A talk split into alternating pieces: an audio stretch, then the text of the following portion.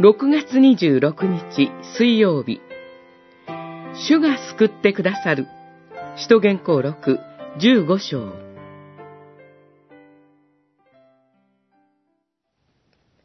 人の心をお見通しになる神は私たちに与えてくださったように違法人にも精霊を与えて彼らをも受け入れられたことを証明なさったのです。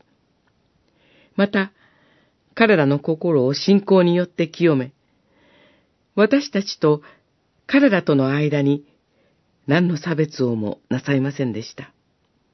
十五章、八節、九節。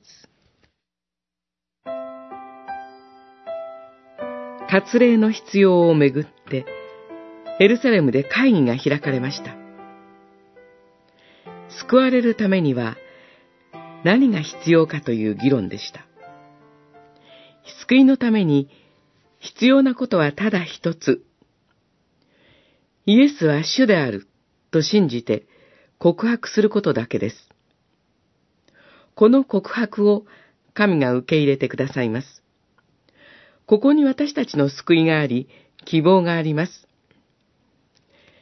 神の救いは大きく門戸を開いています。キリストにあって、もはやユダヤ人も違法人もありません。イエス・キリストが分け隔てなさらないからです。すなわち、イエス・キリストを信じることにより、信じる者すべてに与えられる神の義です。そこには何の差別もありません。ローマの信徒への手紙、三章二十二節私たちは今や様々な重荷から解放されました。違法人である私たちは元から立法を持っていません。それなのに、キリストを信じた今、なぜくびきを負おうとするのでしょうか。キリストが罪から解放してくださったのですから、喜びましょう。もうかつての古い私は脱ぎ捨てられたのです。